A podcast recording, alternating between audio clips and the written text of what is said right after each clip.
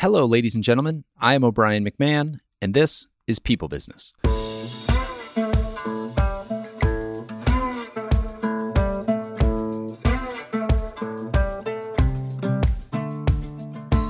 Every business is in some way a people business.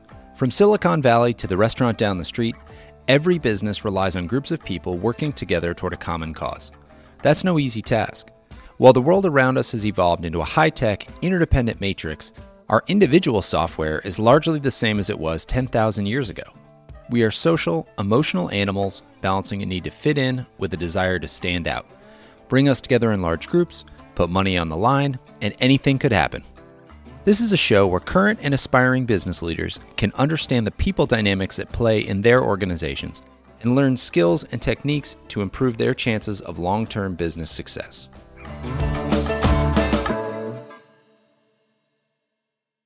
This week, my guest is Dr. Ray Sylvester, Associate Professor of Marketing and Personal Branding at Anderson University. Ray was a senior lecturer and leader of two music business programs at Buckinghamshire New University in Wycombe, England, a suburb just outside London, and co wrote the first music business program in Europe in 1996. Ray has presented across both Europe and the US on the topic of personal branding. He is published through academic books in both the US and the UK, and he is a chartered marketer. As a personal branding coach, Ray works with executives, professional athletes, and chart topping artists and musicians. Ray's doctoral research was in personal brand management, and he is an absolute expert on everything to do with personal branding and brand identity. Uh, in this conversation, we get into the difference between a brand and an identity. And we go really deep into identity, talking a lot about what it means to tap into the various internal truths that we all carry, and then how to focus those and use those to create value in the world. Um, there's a lot of theory here, but there's also a lot of great content. I encourage everyone to listen to this with a pen in their hand, to jot down all kinds of questions that you can then journal on when this is done to really get a good deep dive into who you are at your most true, authentic self. I hope you enjoy this conversation. Here is Dr. Ray Sylvester. And we are live with Dr. Ray Sylvester. Ray, it is great to have you on the show. I'm excited to dive in. You are an eclectic human being with a very interesting point of view, and I'm excited to explore it here today. Pleasure to be here, O'Brien. Thank you. So, want to dive right in. Just want you, if you could, to define your work and kind of what led you to your work. That's a great question. I'll press rewind. My first degree was in business, and I had a concentration in marketing. And um, I worked in various industries, but one of them was the music and entertainment industry, which is still working. And I was incredibly fascinated by the articulation of people's identity because you've got the music recording, you had a music video back then, and what propagated success. And I started to realize that it wasn't just a, a great voice or a great track, there was a narrative and a story. And combining that with marketing theory emerged the, the, the whole area of brand management and brand thinking. So that was kind of origin. Um, and then I flirted with the idea about, well, if products and companies and services can be brands, then can people? And then, wow, seems a long time ago now, 1997, a guy called Tom Peters came out with an article in the Fast Company uh, magazine, and he said that um, I'm not sure about you, but I don't mind being called Me Incorporated. And he created the first reference to personal branding and it intrigued me because it had been in my line of thinking. I was a little upset because I hadn't come up with the thought of the word, but beyond that, I think I had come up with some really lousy name like self marketing. But anyway, personal branding has fascinated me, and now everyone seems to be talking about it. So, yeah, it's something I've been reflecting on truthfully for, you know, the last 20 years. so, what was it about the music business like what was it that got you thinking about that like what what connections were you making were you just an observer on the side and you said you know i think there's more to this or was there something that was happening to you in your work that you said oh okay i, I see this well a couple of things when i was at college I was involved in a sport called judo, and I, I happened to be talented at it. But the true story was I wasn't the most committed to training hard. But through my talent, and it is God given talent, I, I, was able to become a national college champion at judo. And when I graduated from a marketing degree, I thought, well, I'm going to get a sponsored vehicle because I need a car to get me around. Everyone laughed. So I sent off all these letters to dealerships and I can remember now as I reflect back on all the rejection letters and the kind of I told you so kind of looks from family and friends. And then one day, a friend of a friend said, My uncle's got a transportation company. And we were talking about, he said, Why don't you meet with him? And I immediately had no value based on it because my perception of value was a car was going to come from a dealership. And I had already imagined the dealerships that would like a BMW or whatever it might be, that might say, Here you go, Ray, here's a car for a couple of years. Well, anyway, I met with this guy and he said, Yep, I like what you're doing. I like the fact at that time I was training and seeing how far I could go. Could I possibly compete in an Olympics? So that was where I was. Still, the truth, O'Brien, I'm happy to say it now, was I was just filled with talent, but not much work ethic. So I thought, well, I need a car to help me with that work ethic. So I'm wrestling with my own identity here the truth, the nuances, like we all do. Well, I met with him and he said, Yeah, I'll sort something out. So I remember coming back. It was just on the cusp. I was in my final year of college. I was a senior. And I, I came home because he said the car would arrive at my parents. And I remember my father saying, You have got to be the most stupidest person. You're my son. I love you. To think that someone is going to give you a car. And as he said that, there was a knock at the door and there was a big truck and they rolled this vehicle off. Um, my, I remember my dad looking at me going, I don't believe that. that had to be a great moment as a son. That had to be. Well, it's strange because relationships, again, we talk about branding, you grow up, and if anyone listening has been privileged to have a father in their life who's um, strong and pivotal in their life, you, you see them this larger than life character. And then you get these odd situations where you realize they're just human, they make mistakes. And that can go all sorts of ways when you find that out. But um, it was one of those moments where I just, Dad, you got that wrong. And he was like, Yeah. He said, Well, let's see how long you have the car. Well, I actually had the car for three years. Um, so it took me through my final year of college. It enabled me to travel around the country. And in that time, the British Judo Championships at the time, I was the bronze medalist. So the, the uh, gold medalist went on to become a European champion and a triple Olympian. The silver medalist was an Olympic bronze medalist. The other bronze medalist was a Commonwealth champion, which won't, for most listeners, they won't be familiar with Commonwealth. It's just basically countries connected to the old British Empire. So Australia, New Zealand, nations in Africa, the Caribbean, Canada, and they all compete in international games. So he was a Commonwealth, and there was just little old me because I didn't have any of those international titles. Um, and I remember my coach saying to me, Well, don't worry, everyone else is like five years older than you. They're going to be retiring soon. You're 23, 24. This is your time. It was the last time I competed because I thought I'd take some time out with my girlfriend at the time, who's now my wife. And what I learned from that was that um, you can be talented at anything, but if you don't have a true love for it, don't delude yourself. So it wasn't for me at that time. It just I just didn't love it enough. And I, I know so many people and I've come across so many stories like that. So anyone listening, if there's something you're good at, that's that's not even half the story. That's just the trigger. The rest of it is what you intend to do, the power of intention. How, how much are you going to put into that talent? So that brings up a, a question that I wanted to ask because you talk about personal branding. And if you look you up online, there's a lot about personal branding. But when you actually open your mouth and talk about it, identity keeps coming out of your mouth. And so, what is a personal brand versus what is identity? How should people think about some of these terms? That's a great question.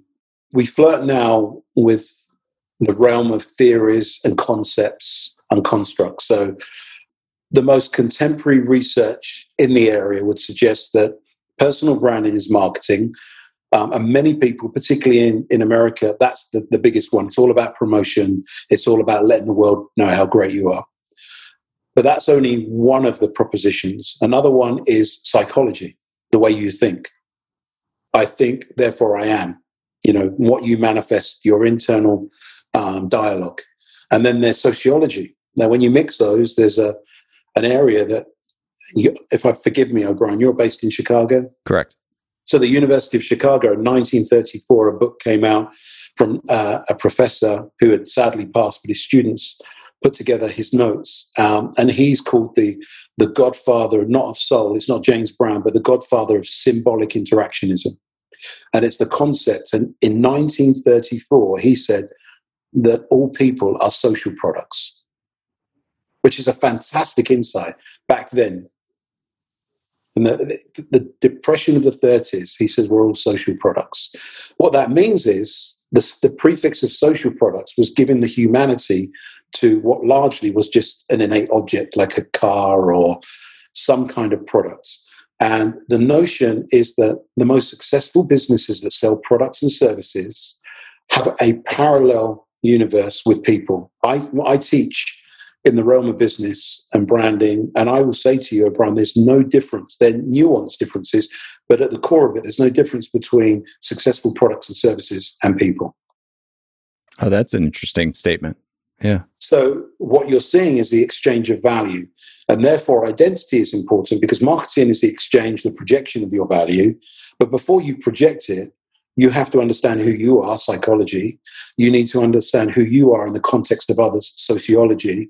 And then the other one is economics. So the four key areas that most of the contemporary papers, and if you want for your readers, I can give you a link, an online link to a paper that's probably the best paper I've seen written on it in academic terms. And the four constructs marketing, sociology, psychology, and economics. I believe there are more, but it's great start for anyone to read. Yeah, I, w- I would love to see that one for my own interest, and then two, happy to share that in the show notes for the episode.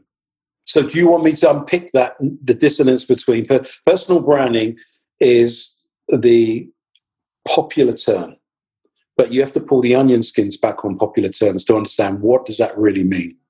So, if you think about it, human identity is very complex. People can hear us having a conversation, but they can't see us.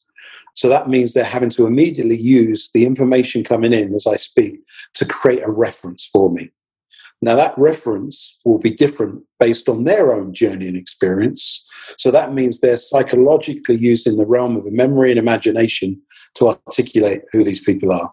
They're probably listening because they built a relationship up with you and they've got an association with value they get from your podcasts. So can you see exchange of value is happening? Now I've actually perhaps, perhaps switched someone off in my conversation now, or they're listening because he's got an English accent, whatever it might be. But that's what they're wrestling with. Now, the sociology elements are we are all social products, so we interact with other people. Thanksgiving is what, 25 days' time? And Thanksgiving is a, a time that I've come to learn. And remember, I've been, well, not remember, sorry, your listeners won't know. I've been in America for five years, so this is going to be my fifth Thanksgiving. Before that, I had no reference to Thanksgiving. And I've come to recognize from friends and neighbors and associates that Thanksgiving is packed full of meaning.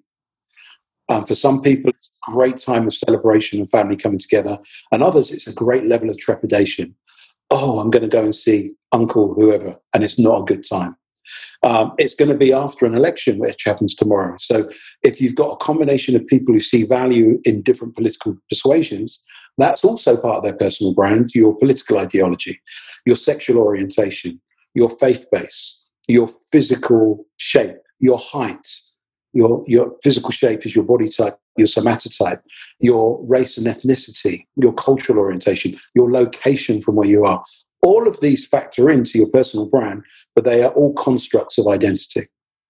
So, as I hear you say that, I, I think about one, all the work that needs to go into unpacking your own identity. yeah. Right. It's not like you just sit there and go, oh, yeah, no, I know who I am. Like there's a lot of work to unpacking all the different parts of you and understanding where they come from and what they mean and the impact they can have on the world. And then, you know, the other thing too, from some just internal work that I've done, you know, I know that sometimes you can define yourself and your identity in ways that aren't really true. You know, you you think you are one thing, but really that's an identity that somebody else has put on you or told you that you should be. And what, like, to your point, like you had the identity of being a judo player, right? But that wasn't really what you wanted to be long term. So maybe you had told yourself, oh no, I'm a judo champion. But what you really, that was really something that you had done just because you were talented in it. And what you really wanted to be was something else. And so, it, you know, there's a lot of unpacking, it seems like that has to go on with figuring out identity. Absolutely. You, you've kind of touched upon a couple of things there. You may think who you are, psychology. And in the realm of psychology, there's a theory uh, called the Johari window. And there are four perspectives of your identity. And I, I won't bore people with it, they can look it up. But one element is your hidden self, the one that you can't see that everyone else can see. Mm.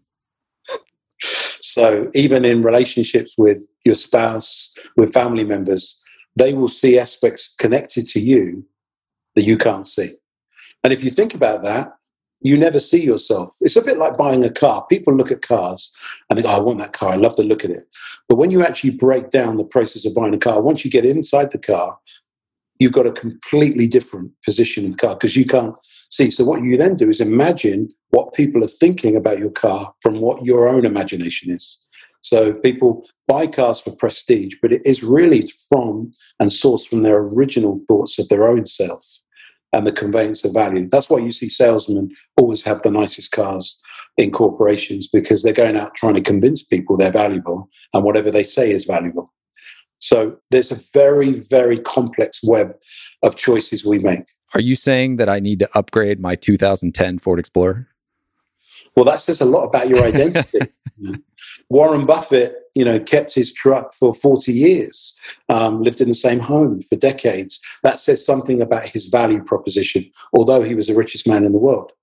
Where other people have a lot less money, but their value and their priority is focused on, I need to convince the world that I am valuable, so let me spend a lot of money. Now, I'm going to say something controversial now. Thin Ice Time. Oh, I love it. You Bring it about, on. You talk, talked about music. I'm a great lover of hip hop. And growing up, the translation and the era uh, of hip hop, if you look at it in that space into the mid 80s, into the mid 90s, there was this movement and identification of artists with lots of, of the terminology at the time was bling. So someone might get an advance from a record label, might get 200,000. They might spend 150,000 on a chain to go around the neck because it was a symbolic articulation of success. And that symbolic articulation had to happen. And you still see people doing that. And they're, they're cultural and subcultural traits that people have. Controversial, I hope I haven't offended anyone saying that, because every community has subcultural traits. Well, it's funny that you said that because that was exactly what I was going to say if you hadn't said it. Because I remember seeing uh, the image, and I've seen it flash up a bunch of times. But the I don't know if it's a meme or, or just an image, but it's of Jay Z and it was when he had a net worth of like $500,000 and he's got just chains everywhere. And then when he had a net worth of $500 million and he doesn't have a piece of jewelry on him.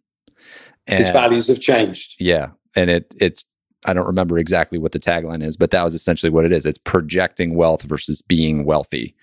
And how you represent that to the world. So yeah, it's funny that we both both of our heads went to that same place. Well, give you a little bit of musical history. Um, if you remember Nirvana and Kurt Cobain, rest in peace. But they, they were part of the Seattle grunge scene. So they were people that were properly afforded in economic terms a safe, comfortable environment. So they were individuals fighting with their identity or their cluster of values. So an important segue here, O'Brien, is the distinction between values, which are things that govern and shape how you carry out each and every day, but they cumulatively come together to create your value, the way people see you. So there's a singular term. Your value is what you project out, but it's based upon values. So if, if timekeeping is an important value, if, if courtesy, meekness, saying what you think are part of your values. They all mix together to create an aspect of your identity. Well, Nirvana were the grunge scene. So they um, arguably were rich on the inside, didn't have anything to worry about. So then they did the grunge scene. They wanted to be poor on the outside. And poor old Kurt Cobain, you know, he's got the, the plain plaid shirt. And then before he knew it, they blew up, became very iconic, was smells like Teen Spirit. And then all these couture people were bringing out shirts that were styled based on the shirt that he wore in a video, and they were selling them for 500 bucks. And he was devastated by all of this because it was like, that's not what I was trying to project. Equally, in um, hip hop, you had a social movement that was reflecting narratives of the community. And therefore, many people, if they literally felt poor on the inside, they were bereft of value, they may have had experiences that are really challenging to them personally. Then, when they have the opportunity, you feel poor on the inside, you convey value outside. So you adorn yourself with things. So there's this spurious identity concept that you can get to know where people's values are sometimes by the way they present themselves to the world. That makes me think of authenticity. So, Ooh. do do other human beings respond the same way to those two scenarios, or do we generally respond better to one or the other? because one is more authentically true and one is maybe more propped up on the hype of something we want to be? Another great question. I think authenticity is a massive area of um, research and discourse. And really, authenticity, in a very layman's terms, is keeping it real. Now, if someone's attempting to keep it real, what they're doing is, if you look at that statement, they're actually looking to their real life experiences and saying, I'm not going to migrate beyond that. So you just made the inference, O'Brien, there that some people play up to something. So that becomes their posturing. scared to use the term, it's used so much at the moment, but they've got a fakeness about themselves. So authenticity is owned by an individual, and at its core, it's normally what their closest associations were. So if we were then to say that, it turns the music industry upside down. That's why it was fantastic for me because what I could see is the grunge scene was we're in Seattle, we got nothing to worry about. We don't wake up in the morning. Not I don't have a problematic background. But actually their challenges were not so much in physical comfort, it was in psychological challenge. And we see at the moment a tragic epidemic in suicide amongst people that people look at them and say, well, they've got nothing to worry about. And then you've got the other juxtaposition of people who want to prove not just to themselves, but to their peers in their community they're successful. And to show success, you have to adorn those elements of success. And you, you can chronicle things from baggy jean wearing to Timberlands to Jordans. There are all sorts of uh, blocks of time where you can see the translation of people saying, okay, I'm going to be accepted and be seen real if I do this. Okay. And I often say this as an example, and I apologize to any listener in this situation. But if you see a couple walking down the street and one of them looks distinctly, in your opinion, more valuable than the other, whichever your assessment point is, whether it's you know a contemporary view of beauty or height or age, I think most people have had a thought if they've not shared it and they've said, "What is that person doing with that person?" Sure. That proves what I'm saying. That there's this element to our, our personal brand identity, which is a physical one, but it's not everything. So what we don't know is if there's someone who seems to be the weaker of a two part union, we don't know anything about their background. We don't know anything about their life, their values, how they make the other person feel, how they're devoted to them. Because in modern society, much of particularly youth culture, it's based upon what you see. Yeah. But it's interesting too, because so you let's take your two examples of the hip hop scene and the grunge scene. And like, I think we've all seen real people or images of people who were dre- maybe dressed or presented the same way. And yet we can tell that one comes off as authentic and one does not. And you can tell the people who are trying to be, to copy the thing versus the people who are the thing. And it occurs to me as you talk that maybe part of that is who's willing to put in the work to be the thing. There because like a Nirvana and a Jay Z both put in a tremendous amount of work to become the people that they became, right? To to put their Absolutely. message, to to put their brand out in the world. And then there were a whole bunch of other people who sort of latched onto that and didn't want to do the work or really represent the thing. And they just projected it on the outside. And I think we can all tell that that's inauthentic. Yeah, uh, I, I, would say one of the icons of hip hop is an artist called Kendrick Lamar. His favorite word, and he said when he discovered it, it changed his life, is discipline. So I, I completely agree. What I would say to you, this is the interesting thing, and this factors in something else that I've been working with people at various levels, is that your intent and your work ethic and your discipline is one thing, but sometimes th- those things have to come before sometimes the spoils of success. And as a consequence, we can now look at Jay Z and say he was a great wordsmith. But I can be controversial. Again, must be just must be the time of day. But without the tragic loss of Tupac and Biggie Smalls, would he have been as big? Because actually, he filled a, va- a vacuum at that time. Very controversial thing. He's incredibly talented, but I'm going to take the risk, and it's just a subjective view, that he perhaps didn't have the same charisma as Notorious B.I.G. or Tupac. But in their absence and in the, the melee, confusion, and sadness that came out of that, he was someone whose narrative was so powerful and so relatable to so many people that with the partnership with Damon Dash, who actually came from a more privileged background, he was able to navigate. When he understood his own value, that partnership was no more. Hmm. That's interesting. So where do people start with identity? We've we've talked about a lot of theory. We've talked about a lot of these different elements, and I could see somebody's head spinning, going like, "Yeah, okay, that sounds good, but I don't see how this applies to me." So, where should somebody start when creating, or or not even creating, understanding their own identity? I mean, you're already a personal branding scholar, O'Brien, because you've already said it by default. You start with authenticity. And the first thing you do is you go on a journey to understand your own personal truth. Because without confronting yourself initially, you're not equipped to deal with the world outside.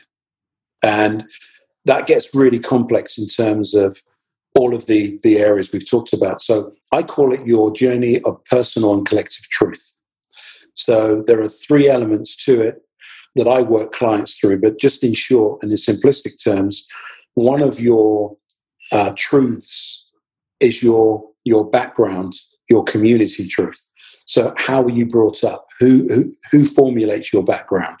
To your listeners, I will say that everyone has worked with a brand director or a brand manager, and that's normally a parent, a guardian, or a sibling or someone because they've helped shape and inform you. They've given you a name, they've dressed you, you've listened to music growing up, you've watched the favorite TV shows.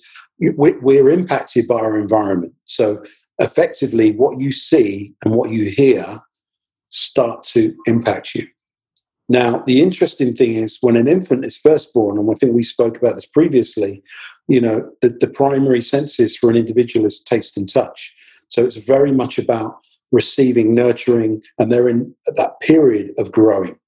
But once kids get to a certain age and they can hold a conversation and they can listen, they start to make decisions based on what other people have told them.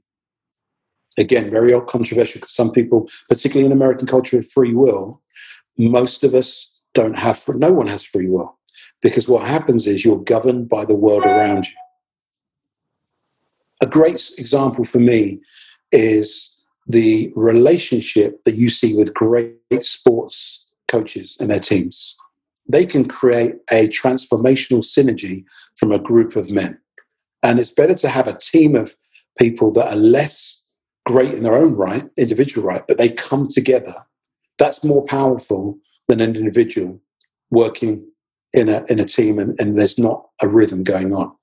So, you know, you look at that notion and that rhythm, it's transformational. Mike Tyson was transformed as a, a youngster through his meeting and eventual adoption by Cus D'Amato. Now we think about it. Mike Tyson is a five foot ten man who becomes the scariest man in heavyweight boxing.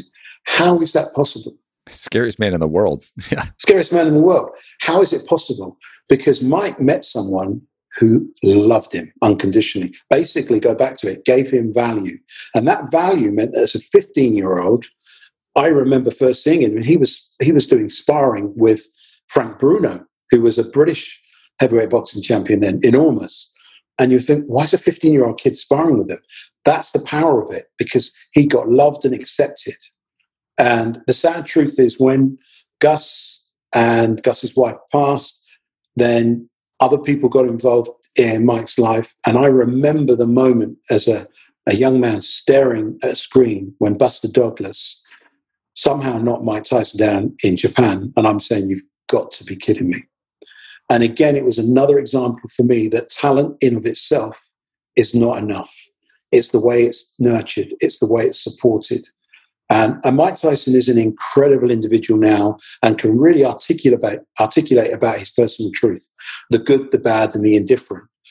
To do that takes a lot of brave steps. But he's gone on that. He's even turned it into a, a theatre show where he talks about himself. So when I watch that, he is now connecting with his personal and collective truth, and he's comfortable with it. Yeah, I've seen him on Joe Rogan's podcast a couple times, and his introspection is incredible just about the journey Absolutely. he's been through. And yeah, you talk about a masterclass in identity and trying yes. to figure out identity, what identity was put on him versus who he really wants to be. It's it's interesting too. He just did another episode because he's going to be fighting again, and he had said That's in right. the first one that he never wanted to do that, never wanted to go back to that that place or become that person again. And now he is becoming that person or at least a version of that person. So it's yeah, it's really interesting to hear him talk about who he was and who he is now and what that evolution's been like. So Brian, the, you touch again. This is the power of the site, the physical aspect. So Mike's lost all this weight and he's back to gain weight, fighting weight. That has an impact. The way people receive him now, Instagram's blown up. There are pictures of him before overweight, morbidly obese, and then there's him looking slim, trim, and ready for it. And it's also then all of the people that remember Iron Mike from the past are now caught up in the spirit of the moment now. They no longer have to reflect, they've now got him back. And what you find is that personal brands that are powerful keep and connect the fan base with them and they follow them through. So, you know, whether it's new kids on the block in music, or you've seen the, the, the flood of condolences go out for Sean Connery, who passed away, um, the original James Bond. So for many people, he's the only James Bond. He's not just an actor when he is James Bond. When the latest James Bond, Daniel Craig, was appointed, he's only five foot ten same as Mike Tyson. They said in, in, the, in the British press, he cannot be James Bond. James Bond has to be six foot one plus. So there was this big debate. So there was all this tension. Will he do it? But he's a great actor and he does the role really well. And in the first film, they made sure right. What we have to do is compensate. So if, he, if he's vertically challenged, he's five foot ten, he's the average height man. We're going to have him coming out of the water, and we're going to have him so muscled up that that's going to tip the balance. So he had this incredible training regime. And when he walked out of the water in that first film, female fans were won over immediately. And well, back to your point, right? He there had the value has to be somewhere. Yes, absolutely. So they redirected it towards, and actually, again, sad um, perspective. But if you look at the average height of um, Mr. Olympias, when you look at muscle proportion and the impact, it's around five foot nine, five foot ten for men there, uh, Mr. Olymp. So Daniel Craig's the perfect build to build muscle on and give it the proportions to impress. Again, visual illusions. So going back to identity, you had said your three truths. You had said there's community truth, and then I, I don't think we got to the second and third one. What what were those? So the second one is your self-determined truth, the decisions you make in of yourself. Sometimes they don't go far from your community truth. Sometimes they're in rejection of your community truth. A classic re- rejection phase is teenagers. So if there are parents listening and they've got teenagers, then what you're seeing is that you've done your job as your brand manager, but guess what? Most brand managers going to fail on some point because we're dealing with human commodities and they'll have their own uh, freedom of expression. And that second truth is their own individual truth. And then the final one is an individual's moral and ethical compass, their values. So when you mix where you've come from, which can have values in it, what you decide of your own self, and then what governs you in terms of your creed, your ethical and moral code, gives you a sense of who you are. And I, I've done some similar work to this through another leadership group that I've talked about on this podcast a number of times. And I will plug again, as I plugged before, you got to write this stuff down. Yes, absolutely. Like you, absolutely. you can't just sit, listen to this, and go, "Oh, my community truth." Yeah, you know, I grew up, uh, you know, out in this part of the world, and it was kind of like this. And yeah, okay, that's who I am. Like you got to really get into this, write it out, go several layers deep, understand all the impacts of that stuff. Like writing, writing this stuff out is just so important. I would agree, O'Brien. So I, I run an MBA class in personal brand management. So um, what I get students to do at this element um, let's go back to community truth. You break it down to the year someone was born. What was the political, economic, and social aspect? If you look at Gen Zs today, they have been impacted by the experiences of their parents and them growing up through the, the 2008 financial collapse. And now we've got COVID. So generations get impacted. We've got a population uh, spike coming, um, and people are using different terms, COVIDians, whatever you might want to call them. But babies are arriving because, go back to personal brands, we're social animals.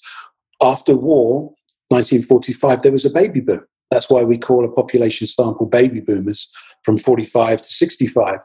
Then you've got the Gen Xers to 79, 80, and then you've got the Gen Ys, and now we've got Gen Zs. And all of them really are people that have been exposed to different political, economic, and technological advancements. Now, that doesn't completely define you because you can be a perennial. And a perennial is an individual who's not subject to a timeline of when they were born, but they've deliberately made a decision to be someone who's engaged in mindfulness and in the moment.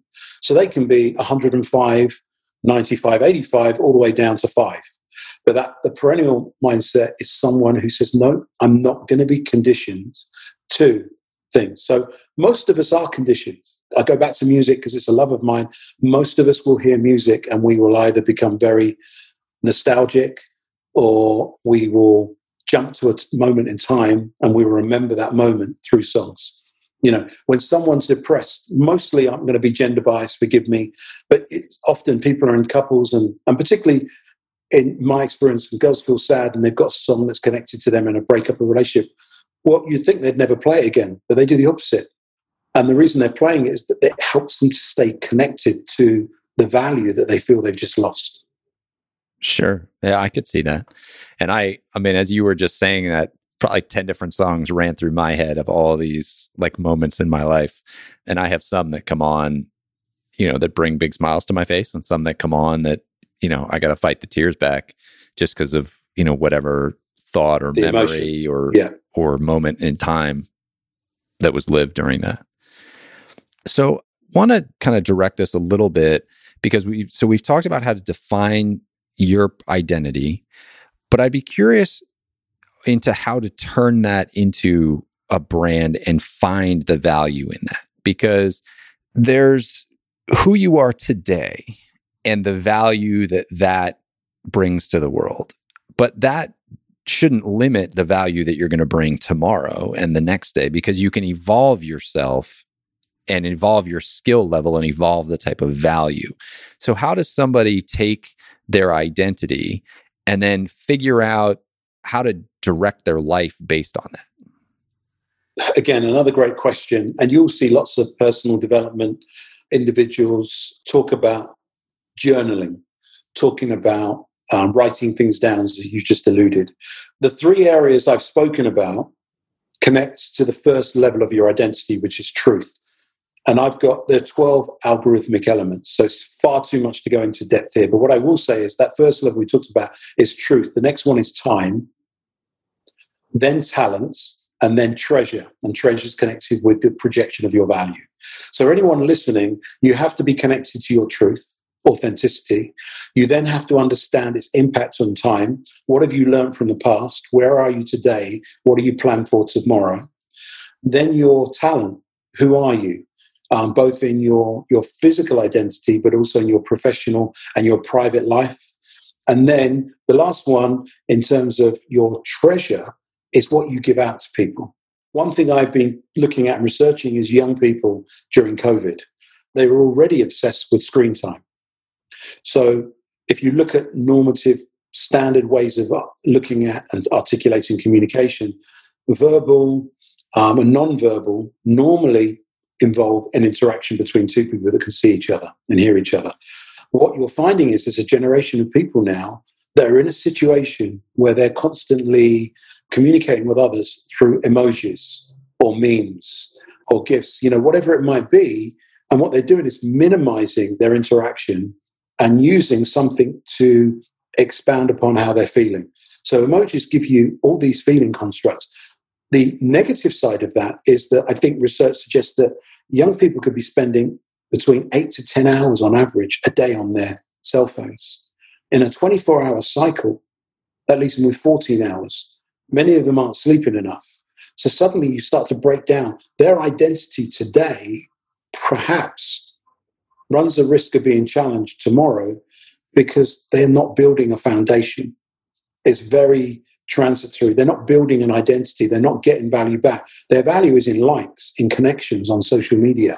But that's only a digital manifestation of who they are. And that's why employers at the moment are saying we need people that can hold eye contact, have a conversation, meet people, read people, read the room. Well, how can you read a room when you only look at a screen? Yeah. Before I continue on, can you hear the baby crying in the background? I can a little bit, but that's just real life. Okay. I just wasn't sure if it was picking up in the mic. My son broke his collarbone last night. Oh man, He's I'm sorry to hear. Twenty-one months old, so he uh, he must have grabbed something or done something downstairs, and he's he's been in pain all day. So, oh, I'm so sorry. Yeah, not a thank you. It's not a bit not a bad break, but I mean, as a less than two year old, trying to tell him to sit still and nurse a broken collarbone is impossible. So the good, the good news is he won't remember it, but you will. Which we go back to time. As a father, you go for truth. Your truth is you're his father. His truth is not yet something that he can permeate and keep permanent in his consciousness because you're going to go back in time and give him stories in the present, in the future. And at first, he might be endeared by it because it would be the particular time. But at some stage, oh yeah, apparently I broke my my collarbone bone. So identity is time based. And you've become a parent. I've got four children. And it was one of those significant things in my life when you realize you don't know how you're, if you've been blessed with parents in your life, you don't know their love for you until you become a parent yourself. Yeah, absolutely. Yeah. Um, it changes it. But it means your, but your timeline with your son will ne- it will always be you will be looking at him in a certain way. He's always going to be your baby son, but he's desperate to grow up as you and I were to be our own selves. That's that's the truth too. Who are you in your own right? So, well, Ray, I was probably going to cut that out uh, when he started crying, or when I mentioned that he was crying. But you have a way of taking everything and turning it into a great uh, teachable moment or very interesting fact. So I might leave that in now. We'll see. Uh, we'll see if this makes the final cut. but uh, no, it's really interesting to think about and, and totally true. With the little time we have left, I do have one more question about value. You've talked about it a little bit, but I want to read a tweet that I saw that you posted, which is, quote, we all possess value. It is constantly projected, received, and perceived by others. Your value can be conveyed in social, cultural, experiential, cognitive, symbolic, and or economic terms. Personal brand management is about managing your value. So there's a lot there.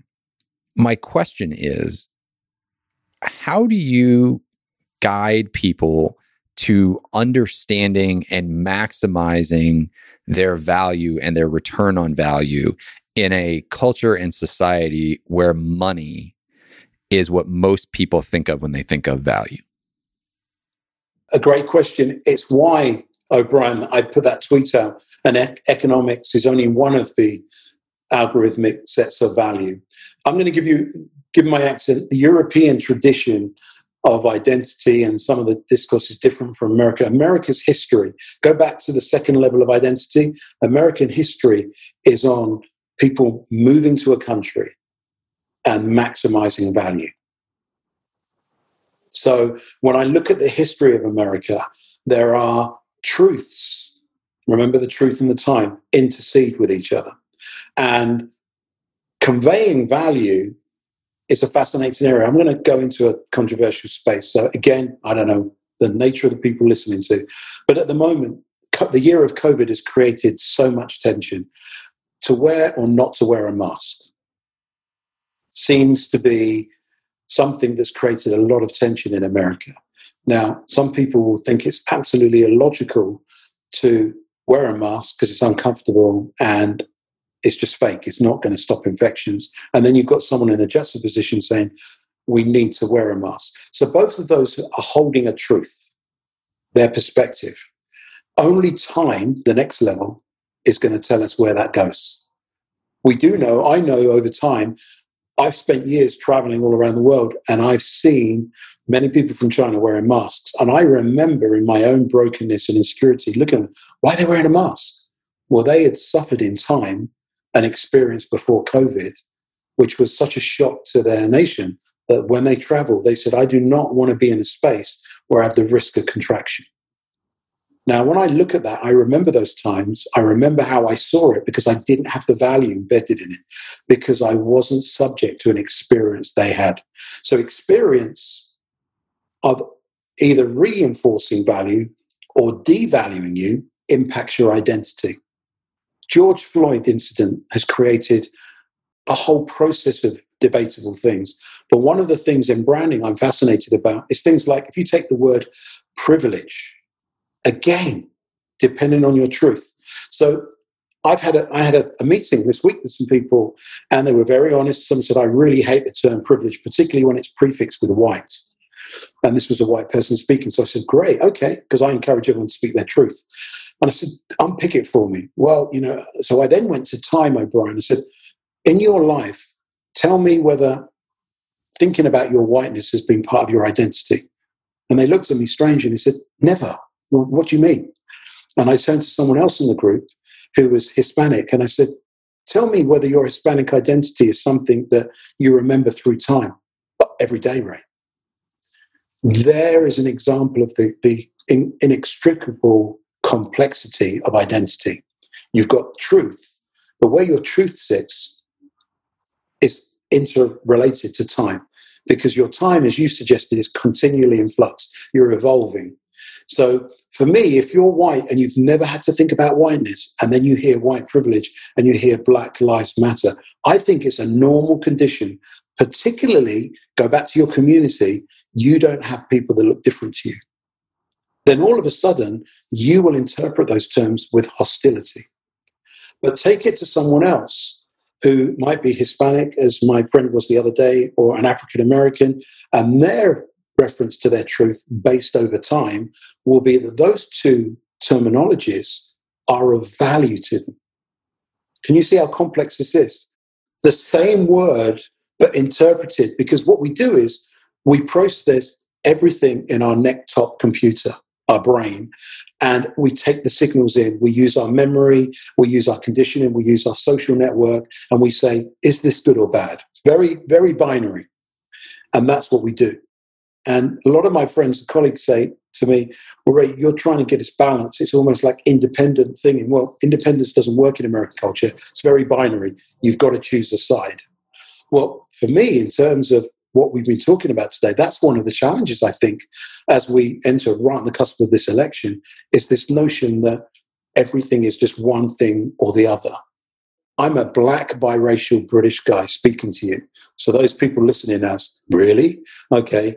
I happen to be a Christian. I moved here to work at a small Christian college. So I have lots of things that I can understand from the point of a Christian evangelical base.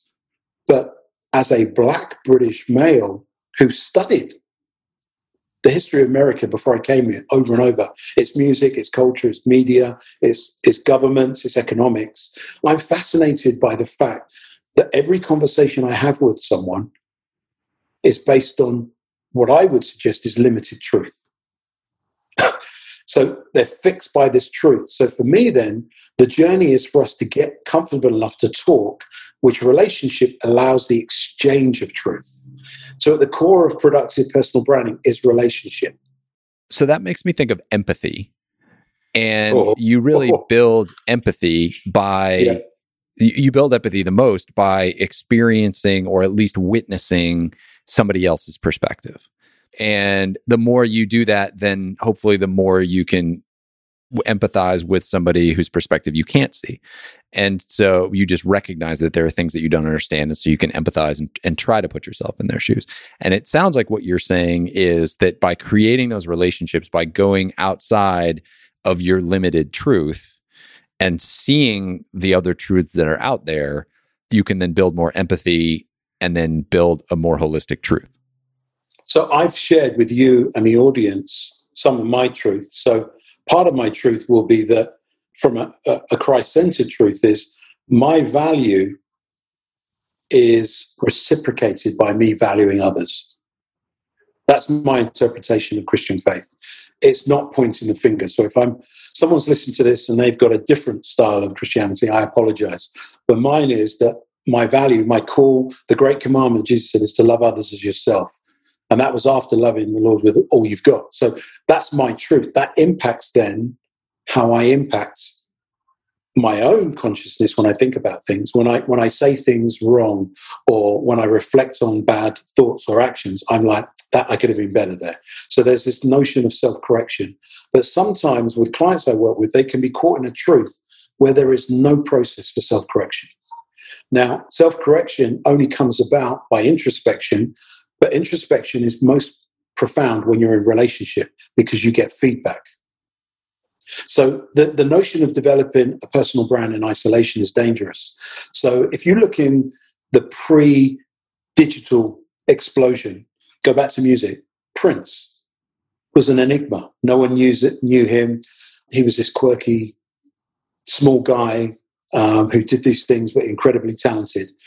But can you imagine Prince rest in peace now. But you imagine a young prince being around now, and he, he brings these people in, and someone's on their phone taking a picture of him um, in different situations. We would have a different situation because we now live in a 24 hour culture.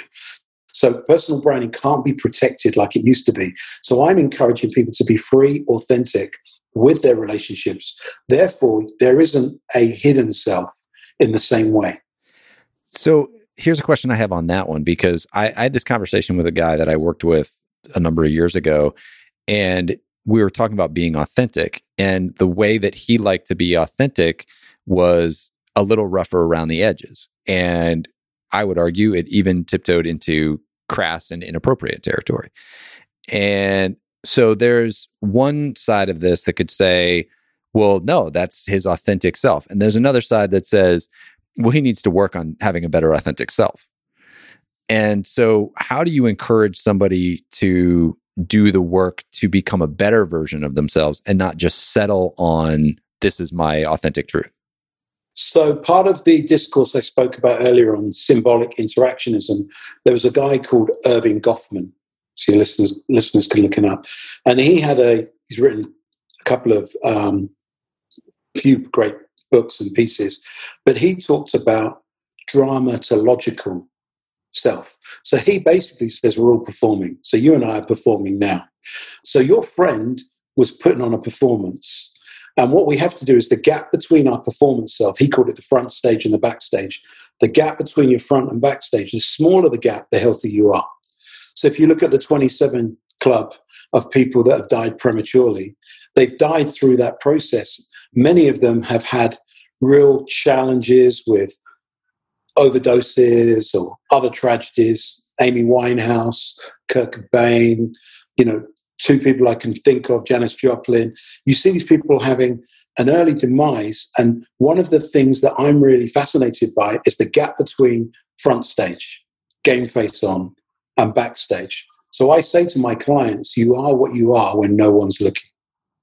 So when you think about your friend, I wondered how he would receive it if you said to him, You are what you are when no one's looking.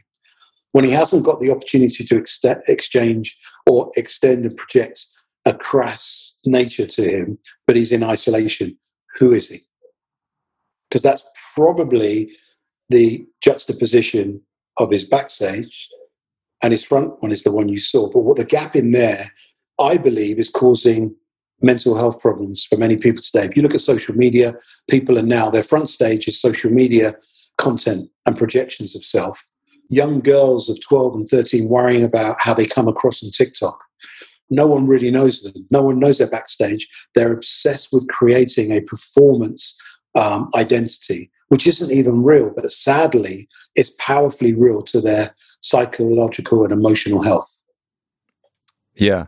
I, I love that front stage versus backstage. I'd heard it said a different way, and I always communicated it the way I had heard it initially. And I've always struggled to like, because it's not quite right or easy to understand, but the front stage, backstage is super easy to understand. The performance self versus the true self. What do you project out there versus what are you when the music's done and you're sitting by yourself backstage? So I, I love that. And that's a great, that might be not my next reflection exercise is what, what are those two selves? Yeah, what I would add to that, O'Brien, is um, go back to the University of Chicago and George Herbert Mead. He talked about the I and the me. So the I is when you are being introspective and you're there talking to yourself effectively. And your me is your social self. You have friends coming around or you go out with your wife, whatever it might be. So the I and the me. Some other people have extended that, and I'm in favor. It gets a bit complicated though. There's the I, the me, and the you. And the I is reflected of most of your past self. I do this, I do that because it's based on history. Uh, the me is your present self, and the you is where you're going. So it factors in time. So can you see? I've been playing around with psychology, sociology, anthropology, marketing and branding, and theology, philosophy, and just going, oh, that's common to that, and just trying to align them to to get some sense of it all. Yeah. Well, it seems like you're creating some good alignment. It's very complex right now as well. But I, I, think that's just because humans are complex and there's so many different pieces that contribute to our identity and our and then our brand as an offshoot of the identity. So that's a good segue because we are getting close on time here. Where can people learn more about this stuff, learn more about you, and continue on their journey through identity and, and personal brand? So I can forward you on once I've got it organized. But I'm planning to start a, a podcast uh, series called Brand Identology, which is effectively the journey connected to brand identity. And ology is basically the fields of study. So it's basically brand identity journey in, in, in what we've kind of talked about here, but extended over and breaking it down a bit so that people can have more digestible pieces um, starting with truth, moving on to time, talent, uh, and treasure. People can always email me. Um, I'm a professor at Anderson University in Indiana. So if you go on their website, you should be able to find uh, my, me under the, the name of Dr. Ray Sylvester, and you can always send me an email. It is rs Sylvester, as in Stallone, at anderson.edu. rs Sylvester at anderson edu. Wonderful. Well, I'm glad that you mentioned the podcast. I'm was excited to hear you say that you were going to be doing that, and uh, am really excited to listen because I mean, one of the reasons that I started this podcast is just because I find this stuff fascinating. The the introspection of who are we, how do we show up in groups, and then how do we use those elements or improve those elements to get to some outcome, right? How do we grow Absolutely. a business? How do we have more fun? How do we build meaning in our lives? Those types of things. So I, I find all of this stuff to be in, incredibly fascinating. Well, one, one of the things I'm flirting with at the moment, and I appreciate feedback from both yourself and listeners, is um, developing a, an online grad course or certificate course in an introduction to personal brand management. So it then gives time over a series of three, maybe four sessions where people get a breakdown of some of these concepts. So if that's something you think is worth me pursuing, I then need to speak to the, the, the power brokers at my institution and, and, and, develop the processes that need to be in place to, to deliver a, an online Zoom friendly or video conference friendly uh, course. Well, I can't speak for others, but I am a nerd for that stuff, so I think that it would be incredibly valuable. But uh, yeah, no, I'd be I'm interested okay, to you. to see what comes of that too. Because yeah, I, I mean, I think the more resources that we all have to do this type of introspective work only helps us get better out in our communities, out in our businesses to live better lives, you know, lives that we want instead of just the lives that are rolling along for us. For sure, for sure. And I, I would say that just for anyone going, well, and, and, you're looking at it, what do you do with it? So I, I work with popular music artists that have had very successful global hits, um, elite athletes, CEOs, but I also work with ex offenders. I work with individuals who are disenfranchised youth. So, really, I'm, I'm obsessed with helping people identify their value and then get comfortable and familiar with it so that they can regularly and strategically, with intent, be the best they can be. I love that. And I appreciate the work that you're doing. Thank you. Well, thank you, Ray, for coming on. I really appreciate it. We didn't get to about half the questions I had, but uh, maybe at some point you'll bless me with a round two. Uh, we'll see. But I uh, wish you all the best in the projects that you are creating. Really appreciate your time today and uh, can't wait to share this with people. And I would encourage anybody who has listened this far if you are not pulling out a notebook after this or at some point in the near future and starting to jot some of this stuff down, you're missing a lot of the value here. And uh, I'm going to go back through it with uh, my journal as well and use a lot of these prompts to uh, go even deeper on some of the work that I've already done. So really appreciate that. If nothing else, there's a lot of value for me. So I'm I'm grateful. Awesome. It's been a pleasure. Thank you, O'Brien.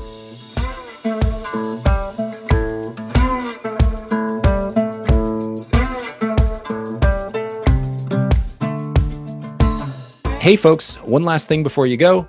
If you have a friend or colleague who you think would enjoy this episode, hit that little share button and send it their way. Also, if you like the episode, make sure to hit subscribe so you don't miss the next one. That's it. Thanks for coming. I'm O'Brien McMahon. Go make the most of your business and the people in it.